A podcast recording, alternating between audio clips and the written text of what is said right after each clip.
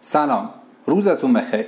با ما همراه باشید با بررسی اتفاقات داغ بازار سرمایه امروز دوشنبه سوم شهریور 99 سنگین ترین حمایت حقوقی از بازار امروز رقم خورد.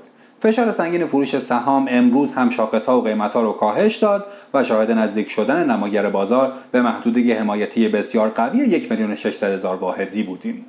ارزش معاملات نسبت به روزهای قبل رشد محسوسی داشت که ناشی از معاملات بسیار پرحجم نمادهای بزرگ و شاخصساز در کف قیمتی خود بود. بنابراین طی این اتفاق بزرگترین انتقال مالکیت حقیقی به حقوقی در تاریخ بازار سهام بالغ بر 7236 میلیارد تومان رقم خورد که از اون به خروج نقدینگی حقیقی یا خروج پول از بازار تعبیر میشه.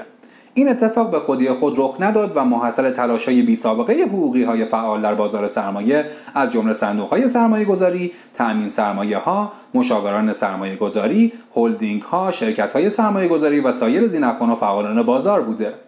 مطابق خروجی جلسه بسیار مهم حقوقی ها در جهت حمایت از بازار سهام این مهم امروز به نحو احسن اتفاق افتاد و مطابق قولی که داده شده بود کف قیمتی بسیاری از نمادها و صنایع بسته شد و شاهد تزریق بیش از 7000 میلیارد تومان نقدینگی این حقوقی ها به بازار بودیم. گفته میشه این حمایت ها همچنان تا تعادل بازار ادامه خواهد داشت. امروز فلزات اساسی بانک ها و برخی دیگر از گروه ها خوش درخشیدند. هرچند خرید معاملات شستا، پالایشگاه ها و خودروسازان تا حدی آزاردهنده بود اما با توجه به تداوم حمایت ها به نظر می‌رسه به زودی معاملات این گروه هم متعادل بشه.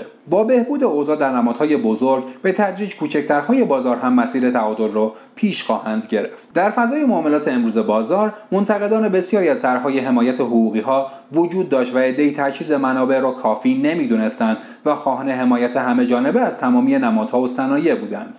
اما واقعیت اینه که نباید از حقوقی های بازار انتظار داشت که به منابع لایزال وصل باشند یا هر سهمی رو بخرند چون اونها هم محدودیت های خاص خودشون رو دارند بی تردید اگر همین مقدار تزریق نقدینگی بی سابقه ای که امروز رقم خورد اتفاق نمیافتاد بازار سهام با شرایط بسیار ناگوارتری روبرو می‌شد و شاهد شکسته شدن از های مستحکم بازار و ورود رسمی بازار به فاز خرسی می بودیم که خشک را با هم می سوزند.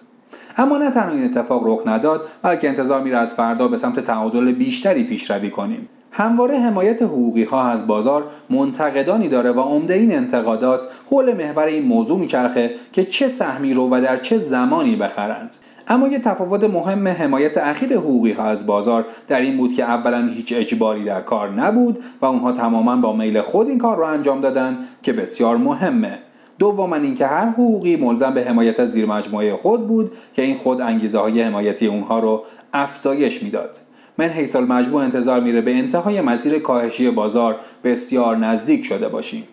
به انتظار بازار فردا خواهیم ماند.